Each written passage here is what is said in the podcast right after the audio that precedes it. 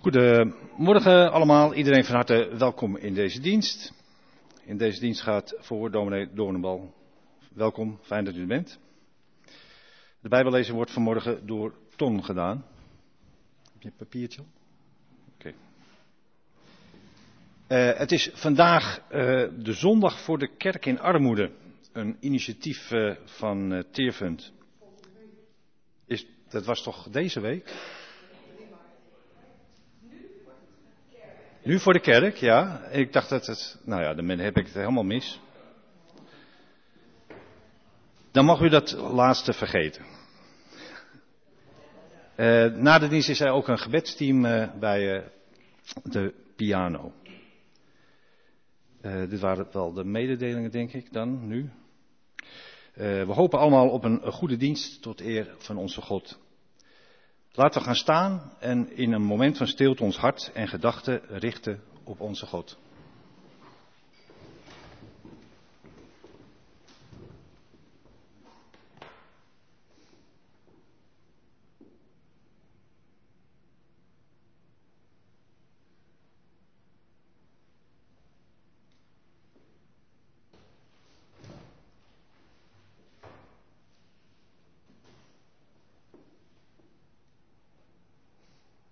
Onze hulp is in de naam van de Heer die hemel en aarde heeft gemaakt.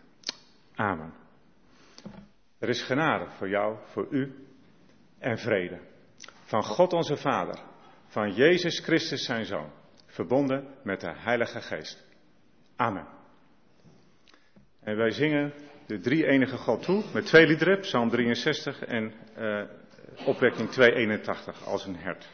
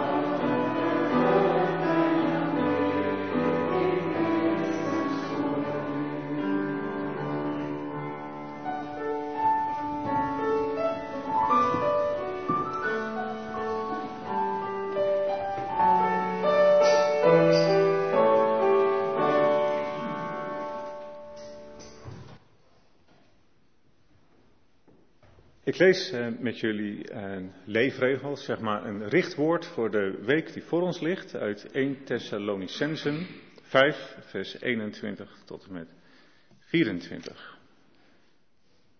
Begint met onderzoek alles. Ik ben zelf een onderzoeker, dus dat vind ik dan heel mooi. onderzoek alles. En behoud het goede. En vermijd elke kwaad, in welke vorm het zich ook voordoet.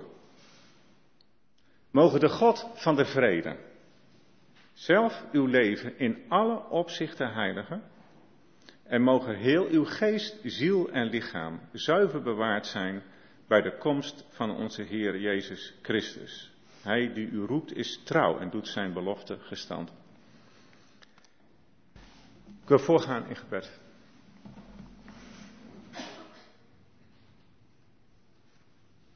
Onze Vader in de hemel. We zongen zo net over een land waarop de zon verzengend brandt. Een land met dorstige zielen. Er zijn veel brandhaarden in de wereld, u weet het, Heer. Veel mensen hebben daar dorst, letterlijk of figuurlijk. Of allebei tegelijk. Geeft u hen wat ze nodig hebben, vragen we u. En ook wij hebben dorst als dat hert waar we ook over zongen. We verlangen naar u, de God van de vrede. We verlangen naar vrede en recht in deze wereld en in ons eigen bestaan. Spreek tot ons door uw woord en geest. Bewaar onze geest, ziel en lichaam in uw vrede. Dat vragen we voor ons allemaal. Ook voor de zieken, voor mensen in hun levensavond. Wees ons nabij, heren, op de plek waar we zijn. We verwachten onze hulp van u. Uw rechterhand houdt mij vast, zeggen wij David na. U komt toe onze, onze aanbidding en eer. Onze lippen zingen uw lof. Amen. Er is nu een kinderlied en wel heel leuk. De preek gaat namelijk over onze ziel, dat God die kent, maar dat er ook van alles gebeurt van binnen. We zongen er ook over. Hè? Onze ziel richt zich op God, verlangt naar God. Uh, zielsbewegingen in Psalm 63. Het kinderlied gaat over God kent jou vanaf het begin. Dat gaat eigenlijk ook over een soort zielsverwantschap, we zeggen. Dus dat komt zo uit. Ik had die zo bedacht. Oké.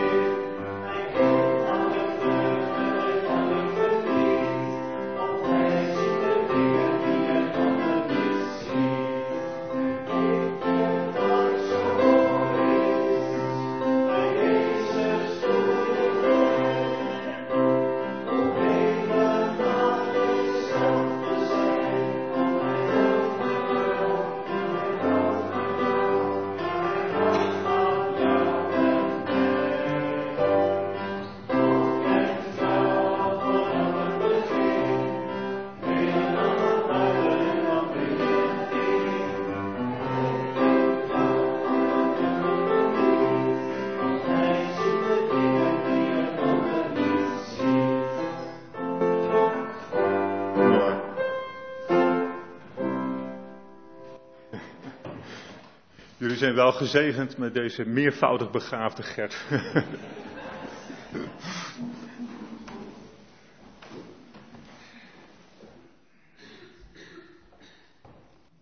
Dat wel goed. Psalm 63, vers 1 tot en met 9. Een psalm van David toen hij in de woestijn van Juda was. God, u bent mijn God. U zoek ik. Naar u smacht mijn ziel. Naar u hunkert mijn lichaam in een dor en dorstig land zonder water. In het heiligdom heb ik u gezien. Uw macht en majesteit aanschouwt. Uw liefde is meer dan het leven. Mijn lippen zingen uw lof. U wil ik prijzen, mijn leven lang.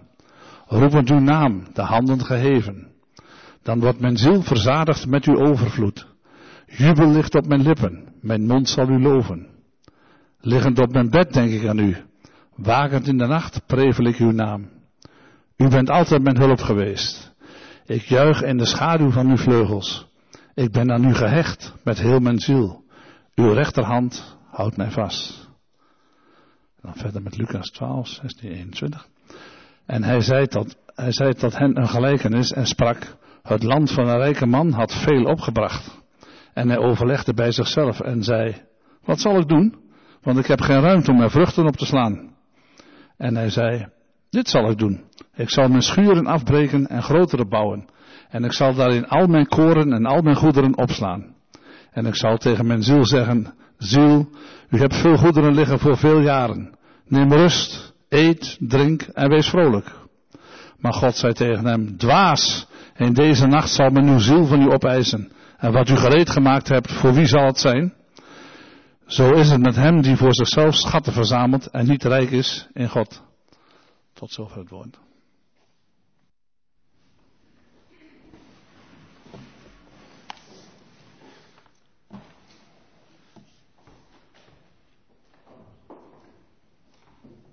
Mooi, dank. Mag de eerste dia, zeg maar. Ja, als je doorklikt, dan komt op een gegeven moment het eerste plaatje, zeg maar. Dit was de Bijbellezing en dan. Ja, zo is een beetje de opzet van de Paul. Ja, dit is de eerste. En dan wijst het zich. Ja, ik dacht, laat ik me even voorstellen. Eh, de eerste keer hier voor mij. Ik heb wel uh, ooit in Amsterdam Zuid gewoond, maar dat is zo lang geleden dat ik het al bijna niet meer weet. Um, maar ik ben dus Robert Doornebaal, ruim zeven jaar predikant geweest in, in een Nederlands gereformeerde kerk. Maar dat zijn we nu allemaal. Hè?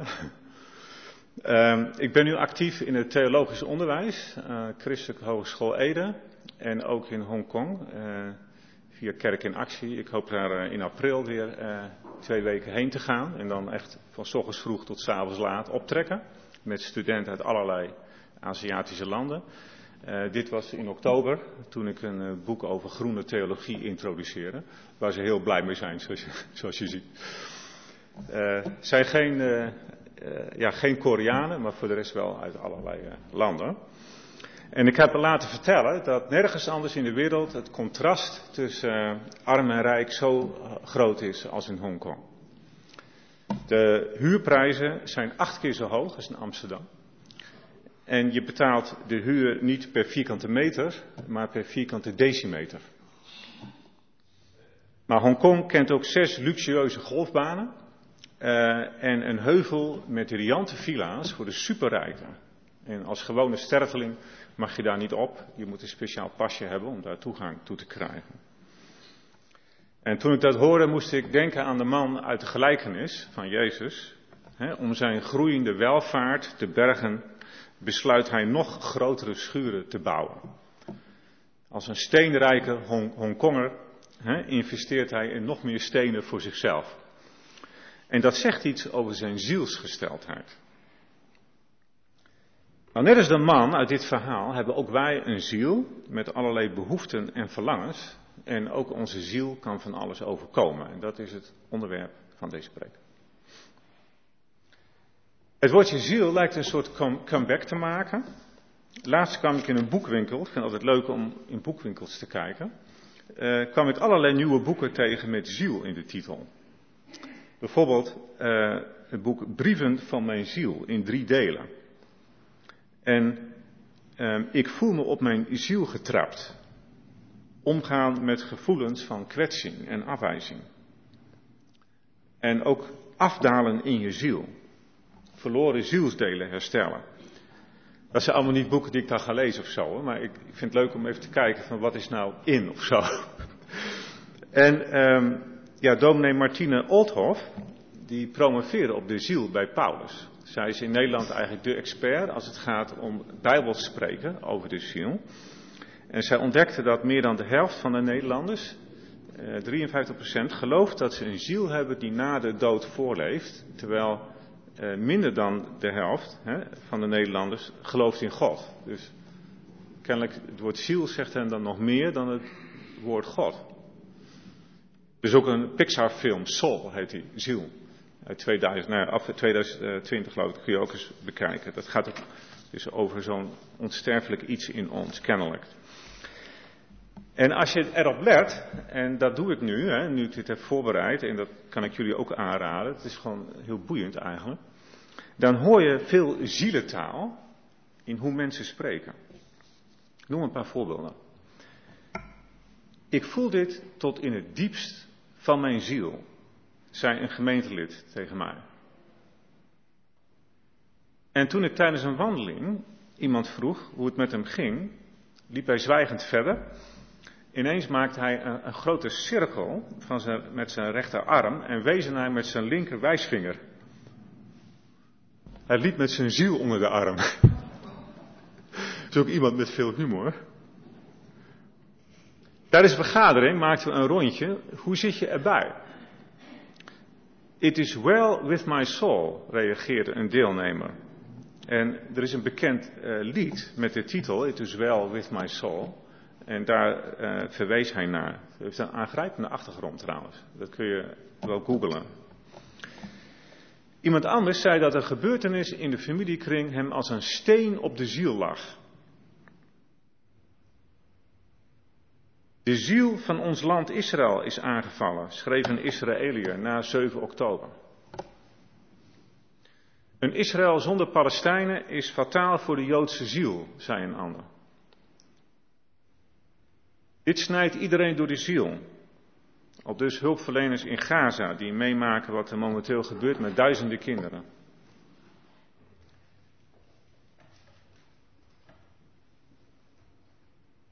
Bezielde taal kom je ook veel tegen bij songwriters. Muziek is voor mij heel belangrijk. Misschien geldt dit voor jou ook. Ik noem drie voorbeelden, wel even Engelstalig, dat is even niet anders. Onlangs kwam ik het nummer O Downcast Soul tegen van Resound Worship. Een gevoelig en ingetogen nummer over een terneergeslagen ziel, een ziel in tranen. Tracy Chapman zingt over All that you have is your soul. Het enige wat je hebt is je ziel, dat leerde ik van mijn moeder, zegt Tracy in dit nummer. Wees er maar zuinig op. En als laatste noem ik het nummer Soul of a Man. De centrale vraag in deze klassieker, het is een heel oud nummer al, is wat is de ziel eigenlijk? Kan iemand mij dat vertellen?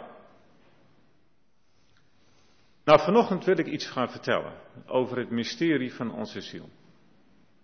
Ik hoop met jullie iets van de dieptedimensie van het woordje ziel te herontdekken. Laatst sprak ik een vrouw die van zichzelf zei: ik heb een hele grote binnenruimte. Waarin van alles gebeurt. Bijbels gesproken staat die grote binnenruimte voor de ziel. Dat is een hele mooie manier van formuleren eigenlijk. Onze ziel, ons zelf, is als een innerlijke ruimte waar zich veel afspeelt. zoals zij ook zei, er gebeurt van alles van binnen. En deze binnenruimte houdt niet van leegte. Onze ziel, onszelf, vraagt erom gevoed en gevuld te worden en zich te verbinden aan andere zielen. De man uit Jezus' verhaal vult zijn ziel met het veilige gevoel, met de zekerheid van veel bezittingen. Lucas 12, vers 19 in de herziene statenvertaling, want in de andere vertaling is het woordje ziel wegvertaald. Hier staat het nog, dus vond ik voor deze preek wel handig. En ik zal tegen mijn ziel zeggen, Ziel, je hebt veel goederen liggen voor veel jaren. Neem rust, eet, drink en wees vrolijk. Ziel, je hebt, dat is hier zoiets als, kerel, wat heb je het weer goed voor elkaar. Tijd voor het Zwitserleven gevoel. Je hebt het verdiend. Maar hij heeft niemand om samen mee vrolijk te zijn. Hij verbindt zich niet aan anderen. It's just me, myself and I. Dat, dat zie je terug. Ik heb dat geel gearseerd. Nou, als je zo in het leven staat, zelfvoldaan en alleen op jezelf gericht, dan mis je je doel, waarschuwt Jezus. Je blijft dan alleen, zonder relaties, eenzaam opgesloten in een gevangenis van schijnzekerheden. Ware rijkdom is dat je je ziel verbindt met andere mensen en bovenal met God. En dat zien we uh, David doen in Psalm 63. Ook David heeft een ziel, een persoonlijke ruimte waarin veel gebeurt. Ook hij heeft een binnenruimte die vraagt om voeding en verbinding.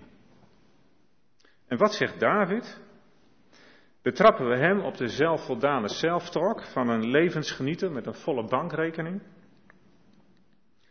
David zegt tegen God, naar u smacht mijn ziel. En ik ben aan u gehecht met heel mijn ziel. David richt zijn verlangen niet op materiële goederen. Hij stelt zijn vertrouwen niet op aardse zekerheden. Zijn focus is op God. David wil God eren, zijn naam aanroepen, zich persoonlijk met hem verbinden. En als die verbinding tot stand komt, beseft David, dan wordt mijn ziel verzadigd. gevuld, gevoed. Waarmee dan? Met uw overvloed. Dus David beseft dat God, zijn, God zelf, zijn ziel, zijn persoonlijke binnenruimte, wil en kan voeden en vullen. En vanochtend is er die uitnodiging voor ons allemaal hè, om Davids woorden na te spreken en te zingen wat we ook deden. Ik ben aan u gehecht met heel mijn ziel. U geeft me alles wat ik nodig heb. Daar hoef ik niet krampachtig over te doen. U bent een God die overvloedig geeft. U hebt uzelf gegeven tot in de dood. Als ik mij aan u hecht, dan kom ik niets tekort. Mijn ziel verlangt naar u, Psalm 143, vers 8. Het is een thema wat in meerdere psalmen uh, aan de orde komt. Nou, wat is het in ons dat verlangt naar God? Kunnen we daar nog iets meer over zeggen? Wat is de ziel? Ik heb hier een quote. De ziel is wat het meest uniek aan jezelf is en wat je het meest van anderen doet onderscheiden. Ik heb dit niet zelf bedacht. Ik kwam er tegen de Volkskrant. Een tiener van uh, nauwelijks 17 jaar. Die heeft dit uh, zo verwoord. Sammy heette die. Prachtig uh, gezegd. Vind ik echt verrassend. Een tiener zo pat. Dat raak weet te zeggen. En de Bijbel spreekt over de ziel als over een, een open midden, een, uniek persoonlijk centrum. Het is inderdaad uniek, wat uh, Sammy ook zei. Een uniek persoonlijk centrum, een levensruimte. Dat is eigenlijk de metafoor. En als je de mens voorstelt als een huis, en dan een huis zonder muren, dan zijn de muren en de ramen uh, ons lichaam, zonder muren van binnen. Met ons lichaam staan we in contact met de buitenwereld. Het is onze ogen en oren zijn de ramen in ons huis en onze huid is de buitenmuur. Hierdoor ontvangen we allerlei prikkels en onze ziel is de woonkamer, de living. In deze binnenruimte reageren we op wat er via onze zintuigen tot ons komt. We voelen, we verlangen en we relateren in onze living, in de open leefruimte die we ziel noemen. We hopen en we reflecteren in deze woonkamer. En om het plaatje even af te maken, op de bovenverdieping van het huis bevindt zich de dakkapel. Die staat voor onze geest. Met onze geest maken we contact met God of met andere geestelijke machten. Daarom noem ik het een dakkapel. En dan is nog het hart. Ik vergelijk het hart met de meterkast. Met daarin alle elektronica en andere zaken die ons levenshuis aandrijven. Voor velen van ons, in afval geldt dat voor mij, is de meterkast een diep mysterieuze plek. En dat is hoe de Bijbel spreekt over ons hart. Het hart is de plek van onze meest verborgen gedachten en beslissingen. Het is de zetel van onze diepste loyaliteit. Van de fundamentele keuze voor of tegen God en de naaste. Nou, alle ruimte van ons levenshuis staat met elkaar in verbinding. Er zitten geen muren tussen. Dus dat zie je ook in het Bijbelse spreken. Het, het switcht nog wel eens, heel makkelijk, heel vloeiend eigenlijk. Tussen de verschillende begrippen. Maar vandaag focussen we ons dan op de living, de woonkamer, zo je wil. En deze persoonlijke binnenruimte, dus het eerste wat opvalt, is heel gevoelig, sensitief. Soms voel je je licht in je ziel, je voelt je blij en vrij, in de ruimte gezet, is typisch zo'n uitdrukking, in de psalmen ook. Hè, Loof de Heer mijn ziel. Maar het kan ook donker worden in je ziel. Onze persoonlijke levensruimte is kwetsbaar. Ze kan makkelijk worden beschadigd. Dat wordt ook benoemd. Ja, geschokt is mijn gebeente. Uiterst geschokt is mijn ziel. Psalm 6. Je ziel kan gekneusd worden of gebroken.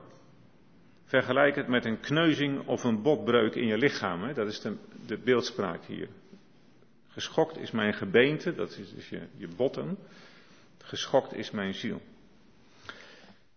Er zijn allerlei situaties waarin je ziel, je woonkamer onder druk komt te staan, waarin ze dus niet de ruimte voelt, maar juist de benauwdheid. De oudere broers van Jozef uit Genesis, die verwoorden dit als volgt. Wij zagen zijn zielsbenauwdheid.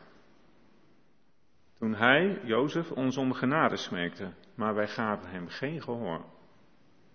Daarom komt deze benauwdheid over ons. Zij voelde zich nu zelf, zeg maar, als een sinaasappel uitgeperst. En zo'n zielsbenauwdheid kan jou en mij ook uh, overkomen, hè, door wat anderen je aandoen, door je eigen fouten of verkeerde keuzes, of door een combinatie van die twee. Het is vaak een combinatie. En in de Bijbel wordt de benauwdheid van onze ziel, van ons kwetsbare zelf, in aangrijpende beeldtaal getekend, vooral in de psalmen. Ik noem een aantal voorbeelden. De open leefruimte van onze ziel kan worden ingesnoerd. Dat is een uitdrukking. Door snoeren, kettingen en kluisters. Je ziel kan worden gegriefd, gekwetst, gekweld, gekrenkt, gepijnigd of gefolterd. Je kan worden ontheemd, ontbloot, weggesleept, afgesneden en ontworteld. Je kan worden verpletterd, vermorzeld en vergruist. Onze ziel kan verstrakken, ineenschrompelen en verbitteren.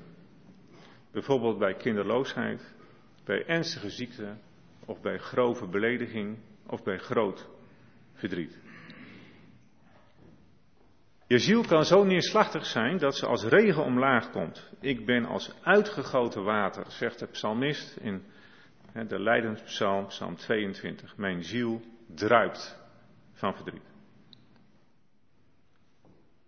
Ook Jezus heeft veel verdriet en angst gevoeld. In de lijdenstijd staan we daar natuurlijk extra bij stil. Mijn ziel is zeer bedroefd tot de dood toe, schrijft hij in Matthäus 26. Lezen we over. Het komt voor dat het kwaad de binnenruimte van de ziel binnendringt. Wat gebeurde er toen Jozef in de boeien werd geslagen? Ins eisen kwam zijn zelen. In de vertaling van de Joodse filosoof Martin Buber. Eh, Jozef voelde het koude ijzer, waarin hij werd geslagen, tot in zijn ziel. Dus weer dat psychosomatisch. Hè? Dus je voelt iets aan je lichaam en het raakt je het meest nog in je ziel. Nou, als het kwaad onze kwetsbare levensruimte binnendringt, dan is er sprake van inbraak met geweld. Dat hoor je ook mensen zeggen, oef, dit hakt erin. In bijbelse termen kan je ziel aanvoelen als een wijngaard met omvergehaalde hekken, waarin iedereen zomaar binnenloopt. Als een fundering die is gesloopt. Als een muur waarin grote gaten zijn geslagen. Nou, en omdat onze ziel zo gevoelig en kwetsbaar is, proberen wij haar te beschermen. We zijn geneigd onze binnenruimte naar buiten toe te consolideren, te verstevigen. Hoe doen we dat dan? Nou, bijvoorbeeld door te proberen indruk te maken op anderen, door onze sociale positie te verbeteren en door geld en spullen te verzamelen. Jezus noemt dit de wereld winnen. Matthäus 16, vers 26. Want wat baat het een mens als hij heel de wereld wint? dus je hebt status en je hebt geld, dat zijn een beetje de dingen. Uh, en aan zijn ziel schade leidt. Er zit een gedachte achter van, juist als je je ziel onaantastbaar wil maken, dan beschadig je haar. Het is schadelijk als je zo bezig bent om jezelf in de markt te zetten. Dat gebeurt heel makkelijk in een neoliberale samenleving natuurlijk, waar alles om de markt draait, maar schadelijk voor je ziel. Tieners leren deze les uit Harry Potter. Voldemort hoopte zichzelf onkwetsbaar, zelfs onsterfelijk te maken door zijn ziel in zeven delen te splitsen, zeven gru-zielementen. Maar daardoor werd hij iemand met de minste menselijkheid in zich. In Hongkong zijn er mensen die hun ziel hechten aan hun ommuurde villa en golfbaan. Amsterdam-Zuid hebben ook zo de nodige ommuurde villa's natuurlijk. Maar daardoor lijden ze schade aan hun ziel en hun medemenselijkheid. Er zijn Nederlanders die liever vluchtelingen laten verdrinken, de pushbacks, dan dat Fort Europa wordt binnengedrongen. Onze natuurlijke neiging is om onze veiligheid en zekerheid te zoeken. Die hebben we ook nodig als mensen, maar hè, in de buitenkant en in uiterlijke dingen. Net als de man uit de gelijkenis. Misschien herken je dit soms ook bij jezelf op een bepaalde manier. Maar de Bijbel wijst ons een andere weg. Dat is de weg van het zoeken naar Gods aangezicht. Jezelf door Hem laten voeden. Psalm 63, we keren er weer bij terug. God, u bent mijn God, u zoek ik. Naar u smacht mijn ziel, naar u hunkert mijn lichaam in een dor en dorstig land zonder water. En onze ziel is gemaakt door God en voor God om Hem te zoeken, Hem lief te hebben. Het omgekeerde geldt ook. God is betrokken op onze ziel. Hij spreekt haar toe. Hij raakt haar aan. Hij voelt haar beklemming en hij geeft haar nieuwe kracht. Heel bemoedigend uit Psalm 130. Het is ongelooflijk hoe rijk de psalmen spreken over de ziel. Dat was echt een ontdekking voor mij, moet ik zeggen. Ik, wil niet te geloven.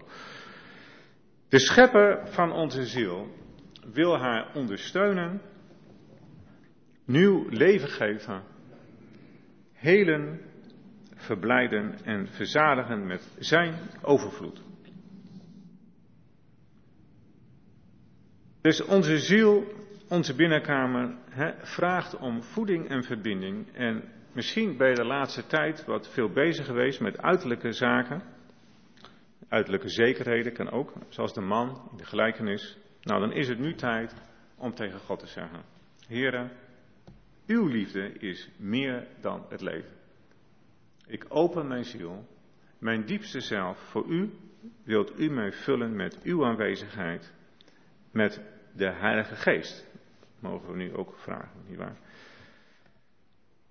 En misschien zit je hier met pijn in je ziel. Dat kan zijn. Je kunt het zelf wel bedenken, maar er zijn zoveel dingen in je familie, in je gezin, in je werk. Misschien fysieke pijn, een behandeling die er aankomt, een operatie die te wachten staat. Het kan zijn dat je lijdt, echt lijdt meelijdt met de mensen, de kinderen ook, in Gaza en in andere plekken brandhaarden in deze wereld. Misschien heb je vooral last van blauwe plekken. van pijn van vroeger die telkens weer opspeelt.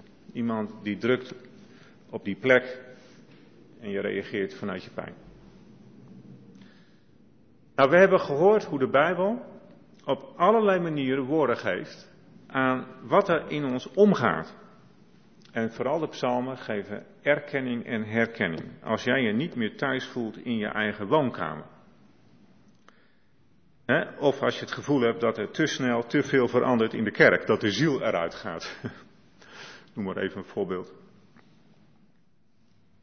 Misschien ervaar je je onrust, angst en benauwdheid in je ziel, in je persoonlijke binnenruimte. En uh, mijn oproep is heel eenvoudig. De eerste is de weg naar God. De tweede is de weg naar elkaar. Praat erover door. Hoe gaat het met je ziel? Die vraag kun je nu stellen. Het is een normaal een beetje aparte vraag, maar wat gebeurt er bij jou van binnen? Daar kun je het met elkaar over hebben. En dat zijn mooie vragen om elkaar te stellen. Aan, eh, en aan familieleden of vrienden, hè, thuis of tijdens een wandeling. Dat helpt om elkaar beter te leren kennen. Je voelt jezelf meer begrepen en de ander ook. Het kan ook een gelegenheid zijn om dingen uit te praten en weer goed te maken eventueel. dit is zielzorg geven aan elkaar. En vaak is luisteren al genoeg. Ik heb in het pastoraat vaak meegemaakt dat ik in een lang gesprek, soms anderhalf uur, heel weinig zei, een paar zinnetjes. Dat zal. Belangstellend, empathisch en niet oordelend luisteren wordt vaak als helpend en helend ervaren. Want je moet soms door dingen heen, dingen ook die je niet fijn vindt. als het gaat om veranderingen bijvoorbeeld. Daar kun je niet omheen, je moet er doorheen. En er is maar één manier, dat is het gesprek. Erkenning en herkenning voor wat je meemaakt. Je kunt jezelf ook en ook de ander aanmoedigen, wat ik al zei, om God te ontvangen in je ziel, om je binnenruimte voor Hem te openen. Het is Gods verlangen immers om te wonen in onze woonkamer. En je mag Hem ook vragen om heling van je ziel. Dat betekent dat je je pijn die je voelt, uitspreekt naar God. Dus niet afreageren op anderen. Wat heel vaak gebeurt. Hè? Hurt people hurt. Dus jij gaat je pijn ga je afreageren zodat iemand anders ook pijn krijgt. Nee, leg dat bij God neer. En je mag hem vragen om nieuwe bezieling voor de uitdagingen die voor je liggen. In je persoonlijke leven, maar ook in je gezin, familie, in je werk, in de kerk ook. In al je relaties. Nieuwe bezieling. Meer nog, nodig God uit in je hele levenshuis. je bent nooit te oud om dat te doen. Misschien voor het eerst of opnieuw, dat houdt je geestelijk fris. Geef hem de toegang tot de donkere kelder, waar allerlei dingen misschien liggen. Vraag hem plaats te nemen in de meterkast, in je hart, waar soms verborgen beslissingen en motieven spelen. Geef hem de regie over je hele leven. Ik heb hier een kort gebed. Heer Jezus, Zoon van God, vul mij met uw geest en leid mij vandaag en deze week, elke dag opnieuw. Ik erken u, u als mijn koning en Heer. Amen.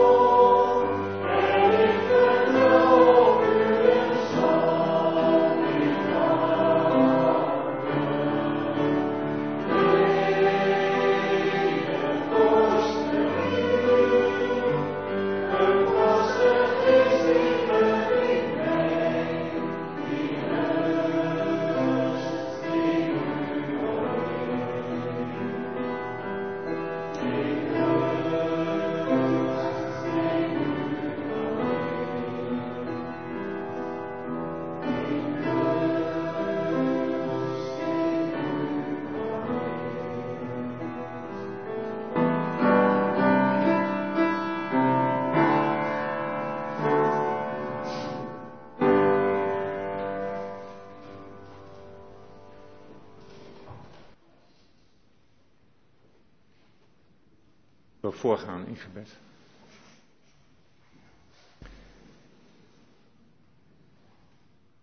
Vader in de hemel, we komen tot u in gebed. Allereerst willen we u bedanken dat u ieder van ons hebt geschapen met een ziel, met een unieke persoonlijke binnenruimte van waaruit we relaties kunnen aangaan. Met andere mensen, met uw schepping, de natuur om ons heen en ook met u. We heten u welkom in de woonkamer van onze ziel. Wilt u ons vullen met uw Heilige Geest? Wilt u ons de komende week inspireren en leiden in ons denken, ons voelen en ons handelen? Wilt u ons ook heling geven waar we dit nodig hebben? Want allemaal hebben we krassen op onze ziel.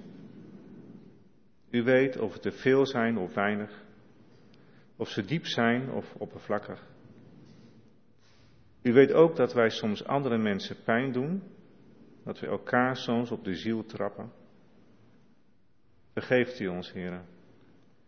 En help ons om ook elkaar te vergeven en onszelf. We bidden ook voor de situatie in Gaza. Kunnen de berichten over wat daar met mensen gebeurt nauwelijks aan. Ontstellende lijden van kinderen, van moeders en vaders, broers en zussen. Het snijdt ons door de ziel. Hoe moet het dan voor hen zijn? Vragen we ons af. We kijken naar en voelen ons machteloos en dat geldt ook voor andere brandhaarden in de wereld, zoals Oekraïne en recent opnieuw Soudaan. Wat kunnen wij doen? Laat u het ons maar zien. We bidden om uw nabijheid en troost bij hen die lijden. Om kracht en moed voor hulpverleners om empathie en tact en wijsheid bij politici en bestuurders. We bidden of uw koninkrijk mag doorbreken op plekken waar het zo duister is. En we zien uit naar uw komst, uw wederkomst, Heer Jezus. Maranatha, onze Heer, kom. Amen.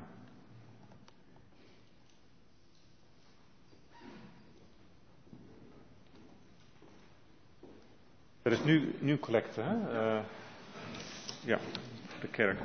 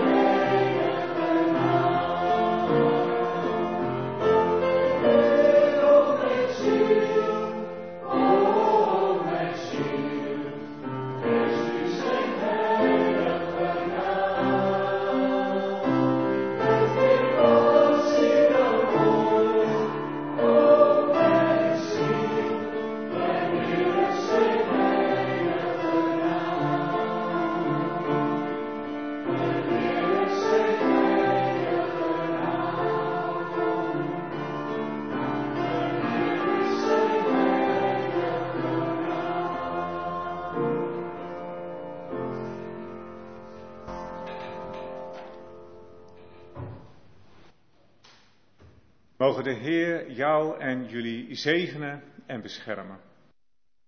Mogen de Heer het licht van zijn gelaat over jou doen schijnen en je hele bestaan naar lichaam en ziel, hart en geest bewaren in zijn shalom. Amen.